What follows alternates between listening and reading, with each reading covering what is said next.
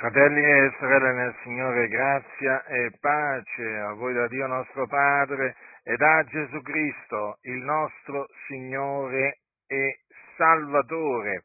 L'Apostolo Pietro, vi ricordo che l'Apostolo Pietro era uno dei dodici Apostoli del Signore Gesù Cristo e vi ricordo anche che fu, eh, diciamo, costituito da Dio Apostolo della della circoncisione, l'Apostolo Pietro scrivendo agli eletti ehm, nella, sua prima, nella sua prima epistola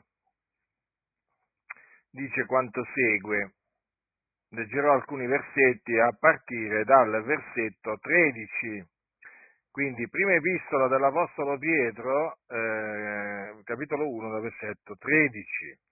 Perciò, avendo cinti i fianchi della vostra mente, stando sopra, abbiate piena speranza nella grazia che vi sarà recata nella rivelazione di Gesù Cristo.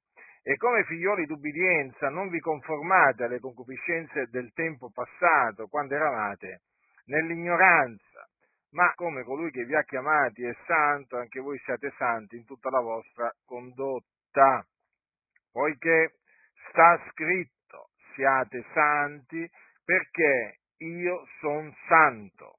E se invocate come Padre colui che senza riguardi personali giudica secondo l'opera di ciascuno, conducetevi con timore durante il tempo del vostro pellegrinaggio, sapendo che non con cose corruttibili, con argento o con oro siete stati riscattati dal vano modo di vivere, tramandatevi dai padri, ma col prezioso sangue di Cristo come l'agnello senza difetto né macchia, ben preordinato prima della fondazione del mondo, ma manifestato negli ultimi tempi per voi, i quali per mezzo di lui credete in Dio che l'ha risuscitato dai morti e gli ha dato gloria, onde la vostra fede e la vostra speranza fossero in Dio.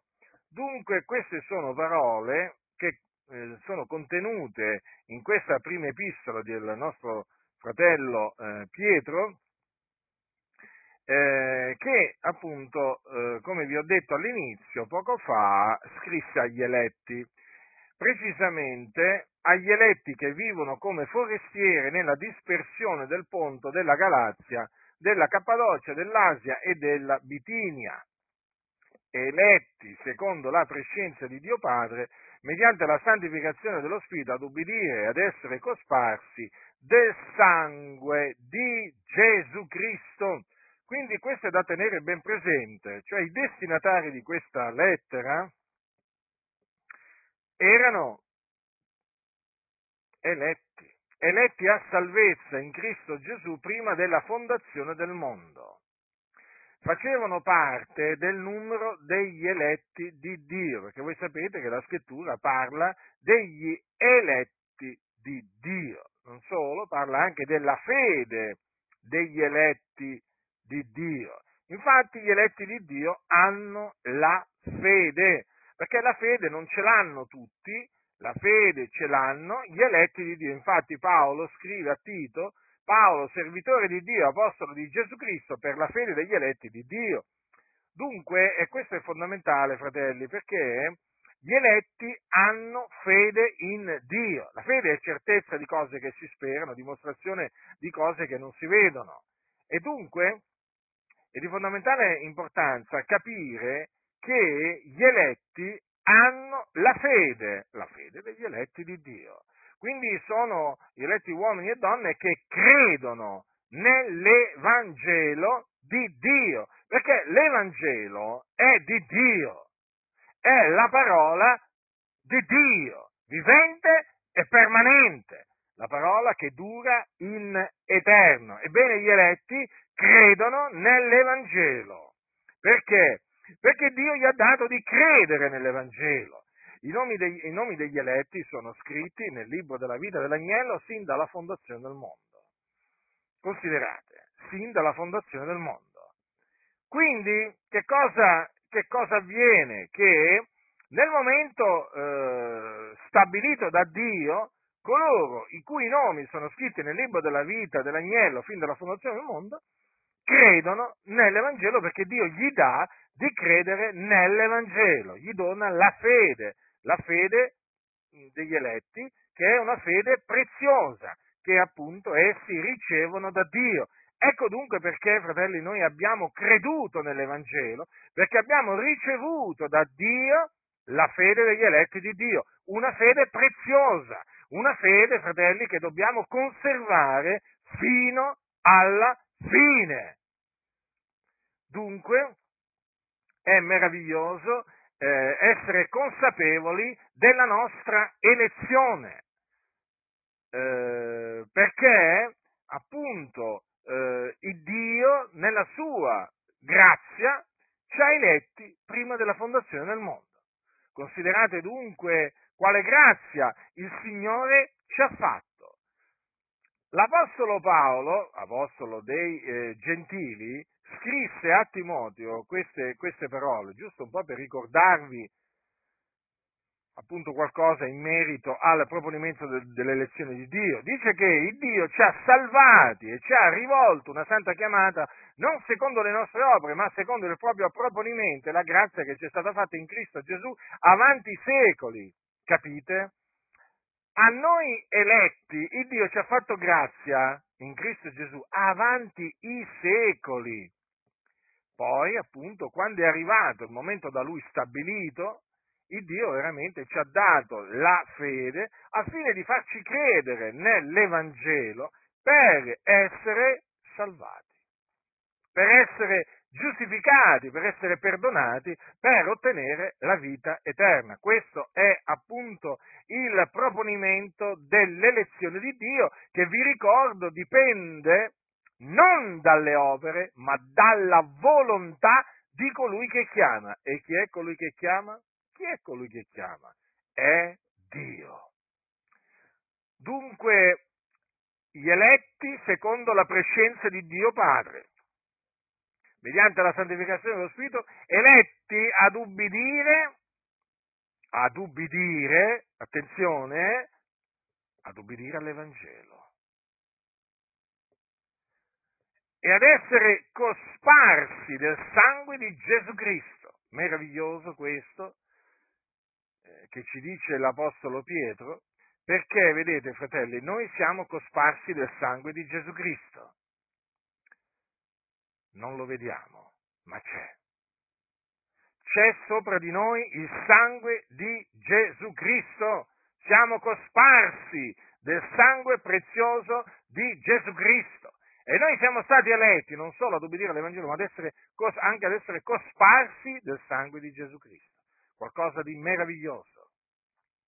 Quel sangue che Gesù sparse sulla, sulla croce al Calvario, ebbene, noi siamo cosparsi di quel sangue, mediante appunto il quale abbiamo vinto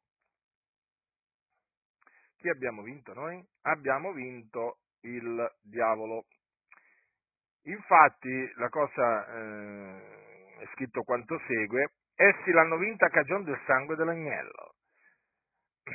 Così dice la scrittura. E a cagione della parola della loro testimonianza. Notate dunque che noi per il sangue di Gesù Cristo, con il quale appunto siamo cosparsi, abbiamo vinto il diavolo, cioè abbiamo vinto colui che è l'accusatore dei fratelli, abbiamo vinto, abbiamo vinto colui che eh, è il principe di questo mondo, nonché il seduttore di tutto il mondo. Considerate dunque di quale sangue prezioso noi eh, siamo cosparsi. Sapete, molti non credono, non credono che, cospar- che noi siamo cosparsi del sangue di Gesù Cristo. Eh? Pensano che l'Apostolo Pietro qui parli in senso allegorico, metaforico. Eh? No, no, noi prendiamo letteralmente le parole dell'Apostolo Pietro come anche quelle dell'Apostolo Paolo e di Giovanni e così via. Noi siamo proprio cosparsi del sangue di Gesù Cristo. È come se siamo cosparsi del sangue di Gesù. Ed essendo cosparsi del sangue di Gesù, noi ci sentiamo, diciamo, al sicuro, al sicuro perché per quel sangue noi siamo salvati, per quel sangue noi siamo giustificati e come eh, vedremo fra poco, siamo anche, eh, diciamo, eh, liberati dal, essendo stati riscattati, dal vano modo di vivere tramandatoci dai padri. Ebbene, fratelli nel Signore, a noi eletti quindi sono rivolte queste parole di cui dobbiamo fare tesoro, che dobbiamo sempre tenere davanti ai nostri occhi. Non facciamo come quelli che dicono, una volta dissi, mentre stavo evangelizzando qualcuno, disse adesso guarda ti leggo qualcosa dall'epistola, dall'epistola di Paolo ai Romani. No, mi disse, vabbè, ma quella l'ha scritta ai Romani l'Apostolo Paolo, che c'entriamo noi? Come che c'entriamo noi?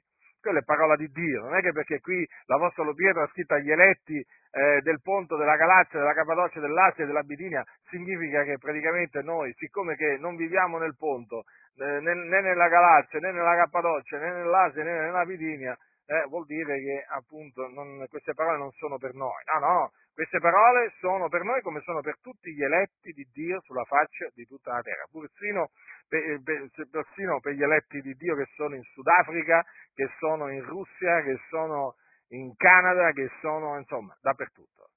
No, dico queste cose perché sapete, ogni tanto voglio ricordare alcune cose che mi sono successe, che veramente mi, mi sono servite per farvi capire la follia quanto impera nella vita di tanti. Eh? Perciò, allora eh, dice l'Apostolo, l'Apostolo Pietro, avendo cinti i fianchi della nostra mente e stando sobri. Allora, questo è qualcosa che dobbiamo fare, fratelli. Allora, noi dobbiamo cingere i fianchi della nostra mente. Allora, la nostra mente è sotto attacco. In che senso? il diavolo cerca di insinuare nella nostra mente dei pensieri malvagi, hm?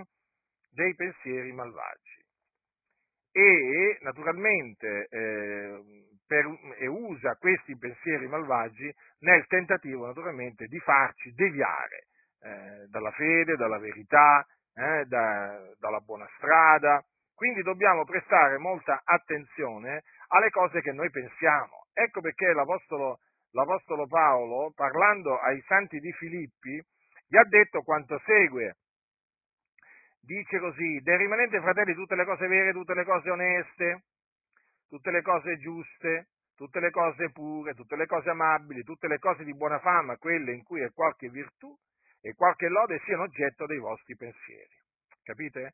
Allora noi in questa maniera praticamente salvaguarderemo la nostra mente. Eh? praticamente impediremo al diavolo di insinuare in noi, introdurre in noi pensieri malvagi, che sono dei pensieri distruttivi, che hanno il potere veramente di distruggere il credente che appunto fa spazio al diavolo. Ecco perché non bisogna fare spazio al diavolo, quindi non bisogna fare spazio ai pensieri che il diavolo cerca di appunto insinuare nella nostra mente. Dobbiamo veramente cingere i fianchi della nostra mente ed essere sobri, quindi essere moderati, misurati, hm? Misurati naturalmente nel, temperati, nel, sia naturalmente nel, nel, mangiare, nel bere, ma anche nel, nel, modo di, nel, modo di, pensare, nel modo di parlare. Dobbiamo essere persone sobrie, eh? persone misurate. Hm? Poi dice, abbiate piena speranza nella grazia che vi sarà recata nella rivelazione di Gesù Cristo. Ora, la rivelazione di Gesù Cristo è praticamente l'apparizione del nostro Signore Gesù Cristo, che appunto sarà manifestata a suo tempo. Eh? Allora, Gesù Cristo infatti eh, ha promesso di tornare e apparirà, apparirà, apparirà dal cielo, eh? apparirà dal cielo e la scrittura dice che apparirà una seconda volta senza, pe- senza, peccato a quelli che l'aspettano per la loro salvezza. Chi sono quelli che l'aspettano per la loro salvezza? Sono appunto gli eletti di Dio. Allora noi, in quanto eletti di Dio e che stiamo aspettando il Signore Gesù Cristo per la nostra salvezza, dobbiamo riporre eh, piena speranza nella grazia che ci sarà recata in quel meraviglioso e glorioso giorno che è il giorno del Signore, quando appunto il Signore Gesù apparirà dal cielo. Eh? Piena speranza nella grazia, sì, perché in quel giorno noi otterremo grazia. Sì, fratelli del Signore. Eh sì, anche in quel giorno il Signore manifesterà la sua grazia verso di noi. E dobbiamo avere piena speranza nella grazia che ci sarà recata in quel giorno glorioso e meraviglioso. Non dobbiamo assolutamente dubitare, perché così è scritto. E noi crediamo in quello che è scritto. Mm? Molti non vorrebbero che noi credessimo a quello che è scritto, eh? Eh, sono i figli, del, i figli del diavolo, perché il diavolo spinge sempre appunto i suoi figlioli, li lancia contro di noi affinché noi appunto eh, non, non crediamo alle cose che sono scritte. Noi dobbiamo credere e noi crediamo alle cose che sono scritte, perché ogni scrittura è ispirata da Dio. Allora dice, come figlioli d'ubbidienza, quindi dobbiamo avere piena speranza nella grazia che ci sarà recata alla rivelazione di Gesù Cristo, o nella rivelazione di Gesù Cristo, e poi, eh, come figlioli d'ubbidienza, notate come la scrittura ci chiama figlioli d'ubbidienza, perché ci sono anche i figlioli della disubbidienza. Ah, allora i figlioli dell'ubbidienza sono quelli che appunto hanno ubbidito all'Evangelo. I figlioli della disubbidienza sono gli uomini ribelli, quelli appunto che disubbidiscono al, uh, all'Evangelo, non credono all'Evangelo. Come figlioli di ubbidienza, cosa dobbiamo, cosa, cosa dobbiamo fare? Allora, dice l'Apostolo, non vi conformate alle concupiscenze del tempo passato, quando eravate nell'ignoranza. Allora, ciascuno di noi ha un tempo passato che ha vissuto nell'ignoranza, perché noi non conoscevamo il Signore. Non lo conoscevamo il Signore, fratelli nel Signore. Eravamo nell'ignoranza. Non conoscevamo il Signore, non conoscevamo la sua parola, non conoscevamo il suo disegno, insomma, noi non conoscevamo il Signore, eravamo nell'ignoranza. Ora, in quel tempo, eh, il tempo passato, notate bene, il tempo passato, noi praticamente eh, ci abbandonavamo alle concupiscenze carnali, alle concupiscenze mondane. No? Ci andavamo a divertire, chi in discoteca, chi al teatro, chi al cinema, chi diciamo, andavamo, andavamo, al mare, vi ricordate quando andavamo mezzi nudi al mare o in piscina o, o e così via. Eh? e noi appunto ci, ci adattavamo alle concupiscenze di questo presente secolo, eh, presente secolo malvagio, no? pensavamo a divertirci, a goderci la vita, eh, perché per noi la vita era quella, la vita era godersi la vita, eh, per, noi, per noi quello era il senso della vita, un senso naturalmente inutile, però tant'è che appunto noi ritenevamo che darsi alle concupiscenze mondane, alla concupiscenza carnale, poi c'erano ubriachezze, eh, c'erano eh, gozzoviglie, mh, mm, ma poi tante, tante altre concupiscenze, eh, noi appunto pensavamo che quella fosse la vita, eh? la vita, sapete quel, quel, detto, c'hai una vita sola, godetela, no? e noi chiaramente pensavamo, pensavamo in questa maniera, dicevamo, abbiamo una vita sola, ma godiamocela sta vita, spassiamocela, eh? e, e andavamo dietro, eh, correvamo dietro il vento in questa maniera. Praticamente quello era un vano modo di vivere, cioè un, è un modo di vivere quello lì che noi appunto l'abbiamo vissuto sulla nostra pelle, come si suol dire, è un modo di vivere vano, era un modo di vivere vano, fratello, lo dobbiamo riconoscere, al servizio del peccato, ma che modo di vivere è, che vita è quella al servizio del peccato, quando il salario del peccato è la morte. E infatti noi eravamo morti nei nostri falli, nei nostri peccati, perché servivamo il peccato, eravamo servi delle concupiscenze, ubbidivamo alle voglie della carne, dei nostri pensieri, dei nostri pensieri malvagi. Quello eravamo noi, fratelli. Allora che cosa dice l'Apostolo Pietro? Non vi conformate, quindi non ci dobbiamo noi adattare a quelle concupiscenze di cui prima eravamo schiavi in quel tempo, quando eravamo nell'ignoranza. È un comandamento, non vi conformate. Che facciamo? Vi ricordate, si celebrava il Natale, l'ultimo dell'anno, ci si divertiva, più non posso, eh? Qualcuno dirà, ma che stai dicendo? Ma le comunità festeggiano Natale, Capodanno, eh, lo so, purtroppo si sono conformate al presente secolo malvagio, che ci posso fare? Io non mi rimane altro che denunciare questo conformismo, vergogna. Veramente ormai tante chiese praticamente sono così mondane, ma così mondane che quando tu metti i piedi in questi locali di culto ti sembra veramente di essere o al teatro o in, un, eh, o in una discoteca, letteralmente proprio in una discoteca proprio, addirittura luci psicadeliche, fumi, fumi, fumi, fumi, pure i fumi, pure i fumi, ci troviamo, ci troviamo poi davanti pure questi fumi che sbucano veramente lì dal palco, e quindi sembra di essere proprio in una vera e propria discoteca. Ormai certi, certi locali di culto veramente si possono, dire delle, si possono definire delle sale da ballo, delle sale da ballo. Ormai, ormai certi culti sono degli spettacoli, degli spettacoli. Poi ci sono tutte queste, diciamo, tutti questi appunto eh, danzatori, danzatrici, no? che comunque vengono chiamati per intrattenere, intrattenere il, l'uditorio. Eh?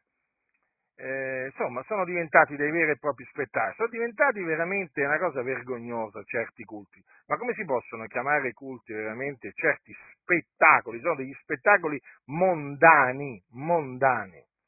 Ebbene, ebbene, appunto, noi in quel tempo, nel tempo passato, servivamo le concupiscenze e, mm, e, la scrittura dice non vi conformate, non vi conformate ad esse. Hm? Ma come colui che vi ha chiamati è santo, anche voi siete santi in tutta la vostra condotta. Ebbene sì, fratelli nel Signore. Eh? Colui che ci ha chiamati, chi è? Dio, è l'Iddio d'ogni grazia, che ci ha chiamati alla sua eterna gloria in Cristo. Considerate la chiamata del Signore. Ci ha chiamati alla sua eterna gloria in Cristo. Non è qualcosa di grande? Non è qualcosa di grande? Sì, è qualcosa di grande, di meraviglioso, di eccelso, di sublime. Allora, come colui che ci ha chiamati è santo, perché Dio è santo, anche noi dobbiamo essere santi in tutta la nostra condotta, quindi non solo in una parte, ma in tutta la nostra condotta. È un comandamento siate santi in tutta la vostra condotta. Anche perché la scrittura dice che senza la santificazione nessuno vedrà il Signore. Ah, questa santificazione, quanta, quanto viene detestata dalla stragrande maggioranza delle chiese evangeliche. Appena parli, appena citi solo la parola santificazione, ti cominciano ad accusare di predicare la salvezza per opere. Ma fratello, ma noi non siamo cattolici romani e ci mancherebbe altro. No, non siamo cattolici romani, infatti non siamo cattolici romani, noi siamo cristiani. Ed è proprio perché siamo cristiani che procacciamo la santificazione, perché la scrittura ci comanda di procacciare la santificazione. Ora, quando si procaccia la santificazione, che cosa avviene? Che ci si astiene dalle concupiscenze mondane, carnali, dall'empietà e si vive una vita temperata, giusta, pia. Questo avviene quando si procaccia la santificazione. Quando si procaccia la santificazione, non è che ci si sta guadagnando la vita eterna, perché la vita eterna è il dono di Dio. Quando si procaccia la santificazione, si sta obbedendo al comandamento del Signore, siate santi perché io sono santo. Cioè, il Dio richiede da noi la santità, la santità nel, nel parlare, la santità nell'agire, la santità nel pensare, la santità. Dio è santo. Ma voi cosa pensate che sia Dio? Eh? Alcuni oggi purtroppo presentano un altro Dio eh, che assomiglia, diciamo, a Babbo Natale. Ce l'avete presente Babbo Natale? Eh? Vi ho menzionato prima Natale. Ecco, eh? lo presentano a Dio come un, una sorta di Babbo Natale, no? Di qualcuno che giocherella, un giocherellone, eh? Sì, sì, sì, sì, sì, proprio così. Non è che lo presentano come l'Iddio tremendo, il terrore di Sacco, come colui che è santo, davanti al quale dobbiamo tremare, eh? al quale dobbiamo veramente offrire un culto con, con riverenza, con, con, timore e tremore. No, lo presentano come appunto qualcuno che scherza, giocherella eh? con, con i suoi figlioli. Ma Dio è santo. Ma Dio non tollera l'iniquità, non la tollera. E lo ha sempre dimostrato. Dio ha sempre dimostrato la sua santità nel corso della storia. Basta leggere la Bibbia, la storia del popolo di Israele. Il Dio non ha mai tollerato l'iniquità degli israeliti. La scrittura dice questo, lo ricordiamo veramente per quelli che, per quelli che veramente o non lo sanno o se lo sono dimenticati. Sapete cosa dice la Sacra Scrittura? Negli, agli ebrei, dice lo scrittore, che la parola pronunciata per mezzo d'angeli si dimostrò ferma e ogni trasgressione e disubbidienza ricevette una giusta retribuzione. Perché questo? Perché Dio, essendo santo, poi castiga coloro, in maniera giusta, coloro che trasgrediscono i suoi comandamenti. Eh sì, perché Dio ha dato dei comandamenti e chi li trasgredisce si attira l'ira di Dio. Attirandosi l'ira di Dio si attira il castigo di Dio. Allora, la santificazione la dobbiamo procacciare. Procacciate, pace con tutti, e la santificazione cioè, è da procacciare. Noi abbiamo per frutto la nostra santificazione, per fine la vita eterna, ma per frutto la nostra santificazione. Ora, la nostra santificazione com'è che la si procaccia? Mettendo a servizio della giustizia le nostre membra. Le nostre membra. Ecco in che maniera. Quindi non dobbiamo più mettere eh, le nostre membra a servizio dell'iniquità, come facevamo nel tempo passato quando eravamo schiavi del peccato ma noi dobbiamo mettere al servizio della giustizia le nostre membra. Perché? Perché abbiamo per frutto la santificazione, perché colui che ci ha chiamati è santo. Vedete l'Apostolo, l'Apostolo Pietro che cosa fa? Cita un versetto della legge di Mosè. Infatti dice, sta scritto, siate santi perché io sono santo. Questo è un versetto della legge di Mosè. Ah, subito alcuni direbbero, eh, ma lui era un legalista, un legalista l'Apostolo Pietro, un legalista, insegnava la salvezza, insegnava la salvezza per opere? Eh no, l'Apostolo Pietro insegnava la salvezza per grazia mediante la fede, ma qui sta parlando di santificazione, di santificazione, ciò di cui non vogliono sentire parlare molte chiese oggi se oggi dal pulpito cominciassero a, a, predicare veramente la santificazione come la predicavano gli apostoli, io credo che nell'arco di, di pochissimo tempo, diciamo che i locali di culto, se non vuoti, veramente rimarrebbero semivuoti.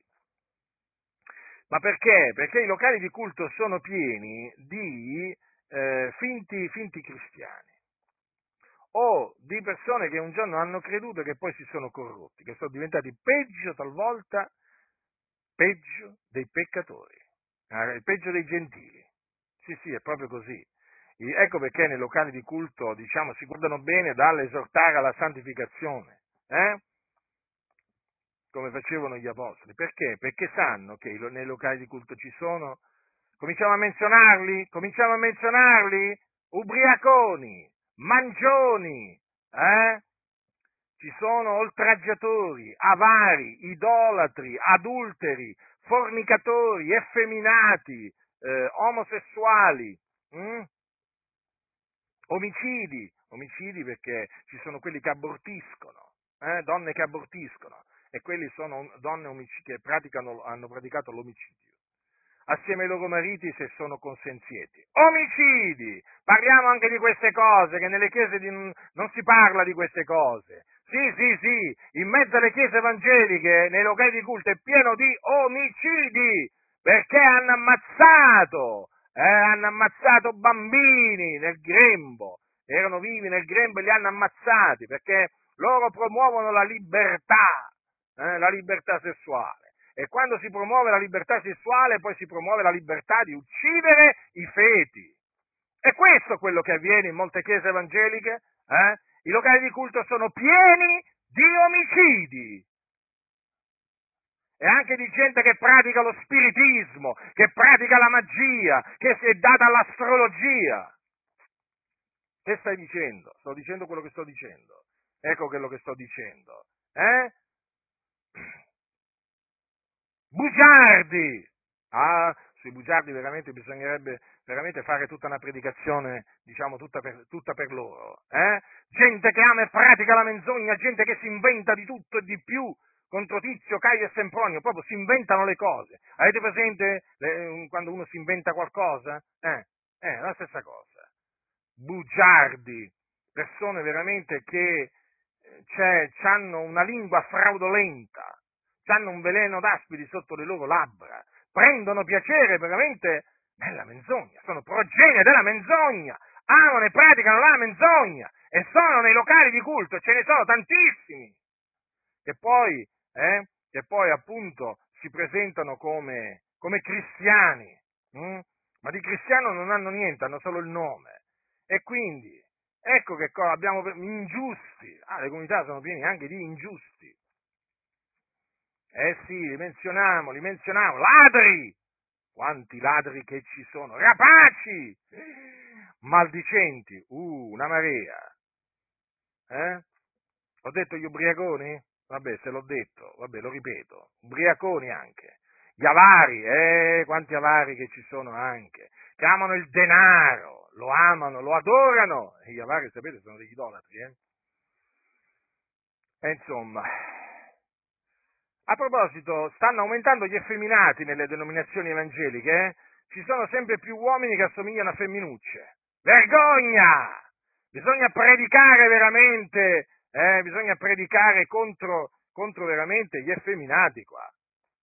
Ma qui veramente ci sono adesso pastori che veramente a vederli, oh ma sembrano usciti da questi, da questi come si chiamano qua, non, non, non mi viene nemmeno in mente, non mi viene in mente adesso, eh? Questi studi dove si vanno a fare belli, da dove si esce belli, dicono loro, ma in effetti, in effetti si esce brutti, non si esce belli, si vanno tutti a curare, a fare, fare questo, quest'altro, eh?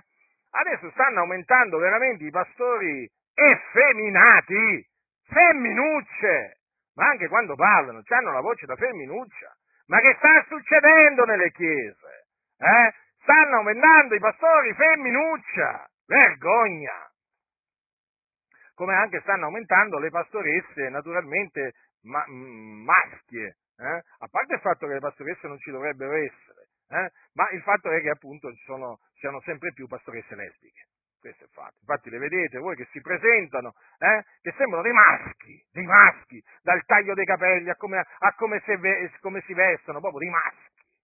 Cioè, veramente, ormai le denominazioni evangeliche sono veramente de, de, de, dei covi veramente di peccatori, altro che santi. Ah no, peccatori mh, travestiti da cristiani, che non vogliono sentire parlare di santificazione. Eh? Eh, ma bisogna, bisogna, bisogna predicare sulla santificazione. E quando si predica sulla santificazione si predica contro il peccato, contro i peccati, eh, a cui veramente si sono date veramente queste denominazioni evangeliche. Sì, sì, c'è pure magia e spiritismo, eh, nelle denominazioni evangeliche. State molto attenti, eh. Ci sono pastori che partecipano a sedute spiritiche, eh. Mm consultano gli spiriti immondi, loro pensano che siano gli spiriti dei, dei defunti, ma sono spiriti immondi, sono demoni che si, appunto si camuffano da, eh, da defunti. Eh sì, c'è pure, questa, c'è pure questa realtà. Anche questo bisogna denunciare con forza. La situazione è drammatica. I tempi sono malvagi. E dunque, perché sta scritto, siate santi perché io sono santo? E se invocate come Padre colui che senza riguardi personali giudica, secondo l'opera di ciascuno, conducetevi con timore durante il tempo del vostro pellegrinaggio. Allora, chi è che invochiamo noi come Padre?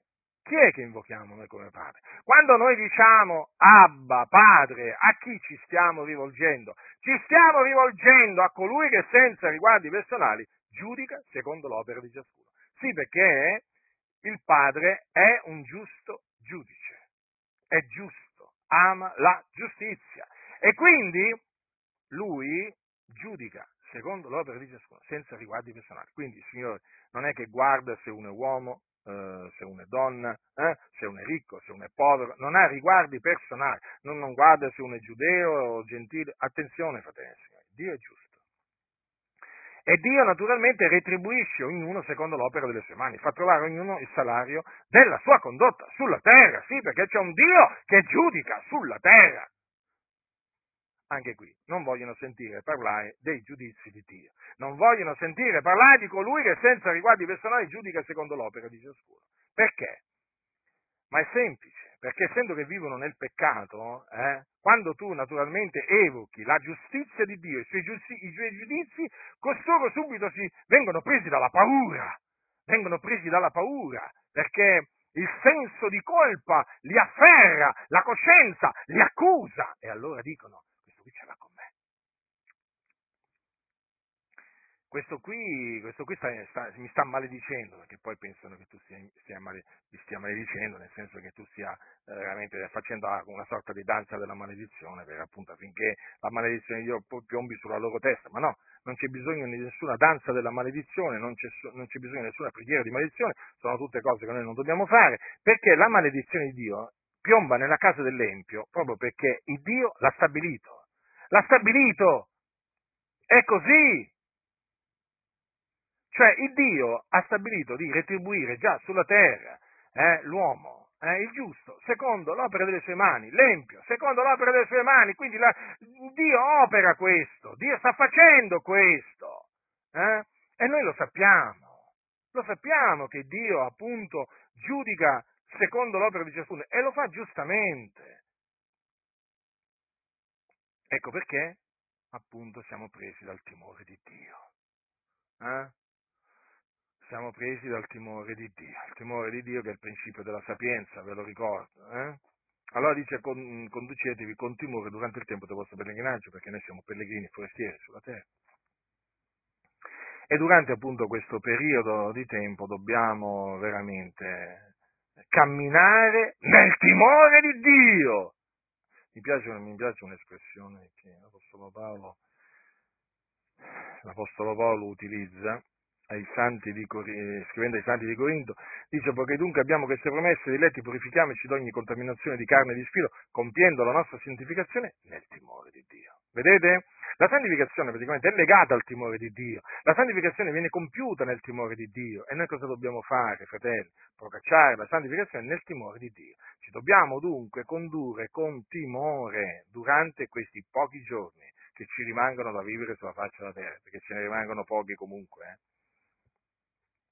E allora, sapendo che non con cose corruttibili, con argento o con oro siete stati riscattati dal vano modo di vivere tramandatovi dai padri. Ecco, allora, noi eravamo schiavi di un, mm, di un modo di vivere vano, noi praticamente eravamo dei corridori, dei corridori di, dietro la vanità, no? noi correvamo dietro, la, dietro il vento, hm? noi correvamo dietro il vento. E noi praticamente eravamo questi, fratelli Signore, eravamo schiavi di questo modo di vivere inutile. Ma il Signore cosa ha fatto? Ci ha riscattati, liberati da questo modo di vivere vano. Ecco, eh, con che cosa? Mm? Col prezioso sangue di Cristo, il prezioso sangue di Cristo del quale noi siamo cosparsi. Eh? Appunto il sangue di Cristo che è l'agnello, l'agnello di Dio. E lui è l'agnello di Dio senza difetto né macchia. Mm? Ben preordinato prima della fondazione del mondo. Ma qualcuno dirà, ma allora cosa significa questo? Che Gesù Cristo era stato predestinato a morire per i nostri peccati? Sì, esattamente, proprio così. Proprio così. Prima della fondazione del mondo. Ma allora vuoi dire che il peccato doveva entrare nel mondo? Sì, voglio dire che il peccato doveva entrare nel mondo. Perché se il peccato non fosse entrato nel mondo, cioè, come avrebbe potuto il figlio di Dio poi discendere dal cielo? Hm? Per offrire se stesso pure ad ogni colpa a Dio per i nostri peccati?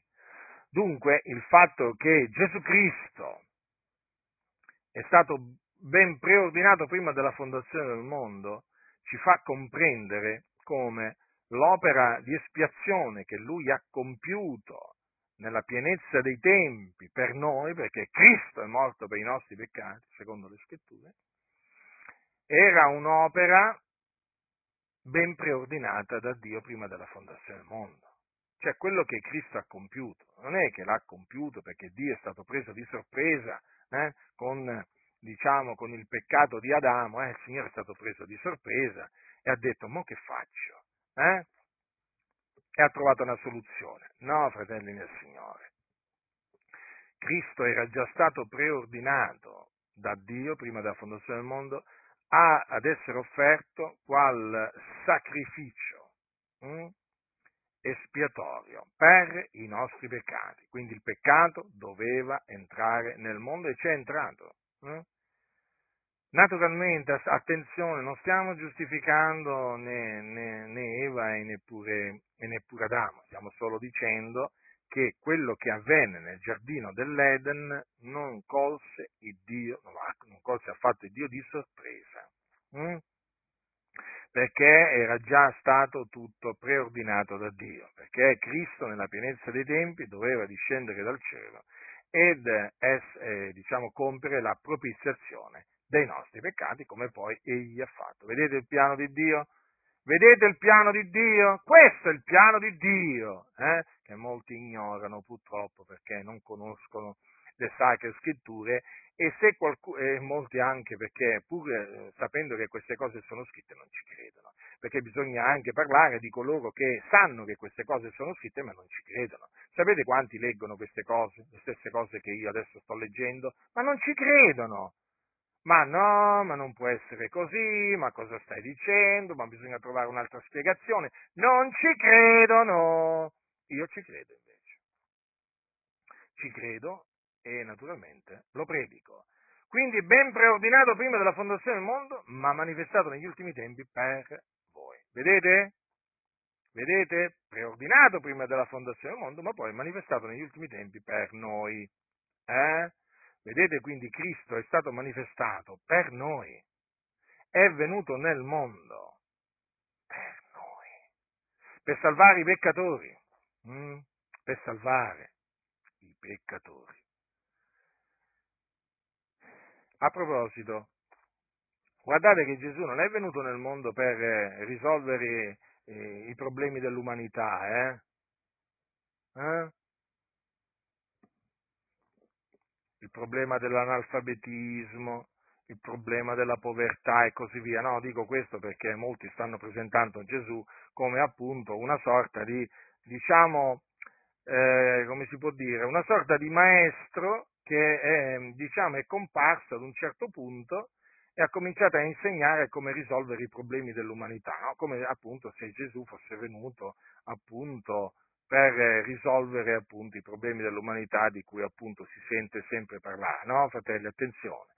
Cristo Gesù è venuto nel mondo per salvare i peccatori. Salvare, salvare, cioè affrancare i peccatori dal peccato.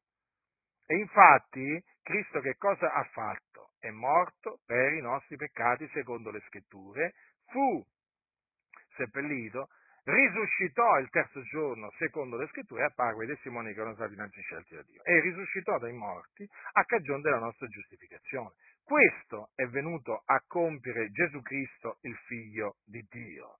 Eh? Quindi state molto attenti perché oggi la massoneria, sì, parlo della massoneria, sta inducendo molte chiese appunto a creare, diciamo, sempre più onlus, eh, società caritatevoli, istituti di, di beneficenza, capite? Perché praticamente eh, loro vogliono distogliere la Chiesa dalla predicazione dell'Evangelo. E allora la vogliono trasformare, vogliono trasformare le chiese in onlus, eh?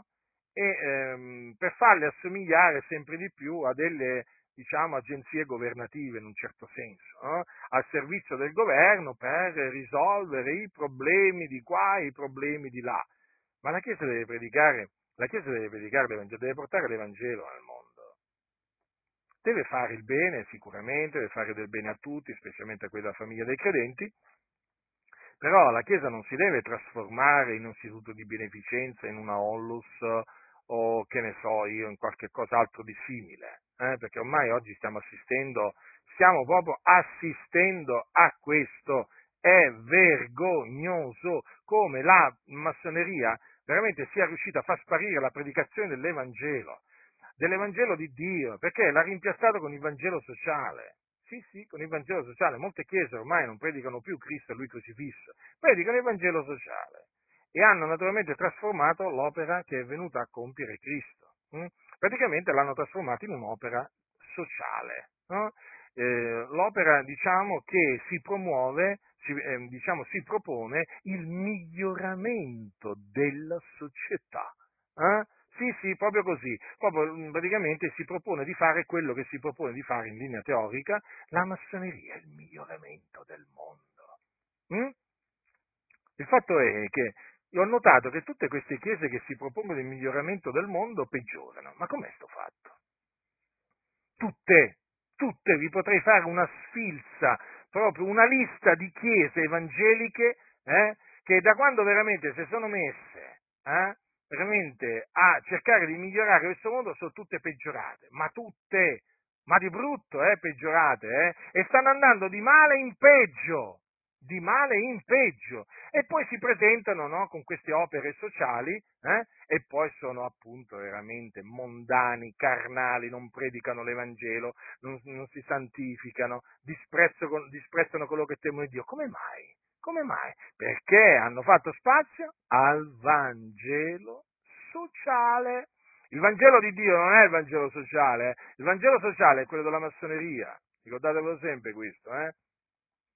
Dice l'Apostolo, eh, l'Apostolo, Giovanni, dice così, che, mh, mm, dice così, eh, lo dice nella sua, nella sua prima epistola, in questo è l'amore non che noi abbiamo amato Dio, ma che Egli ha amato noi e ha mandato il suo figliolo per essere la propiziazione per i nostri peccati. Cioè Gesù Cristo è stato mandato nel mondo dal Padre per essere il salvatore del mondo, per salvare il mondo, per salvare il mondo, eh? ma non dall'inquinamento, no, perché adesso stanno presentando Gesù come uno che, come se fosse venuto a liberare, a liberare l'uomo dall'inquinamento. No?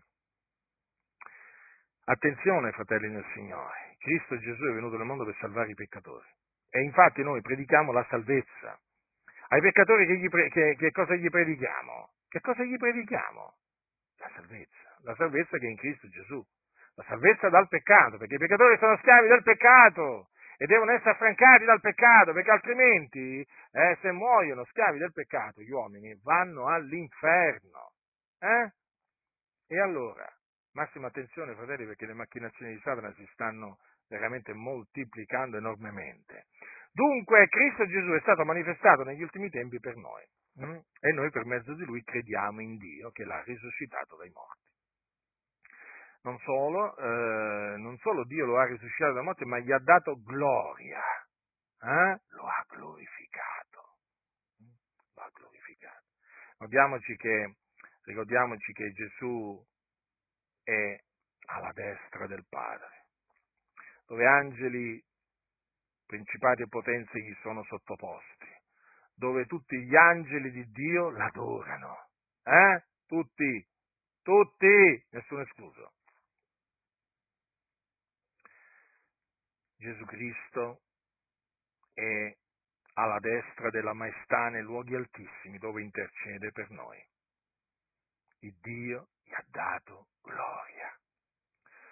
Onde la nostra fede e la nostra speranza fossero in Dio. Ecco in chi noi abbiamo la nostra fede, eh, in chi crediamo, ecco in chi speriamo, nell'Iddio che ha risuscitato dai morti Gesù Cristo e gli ha dato gloria.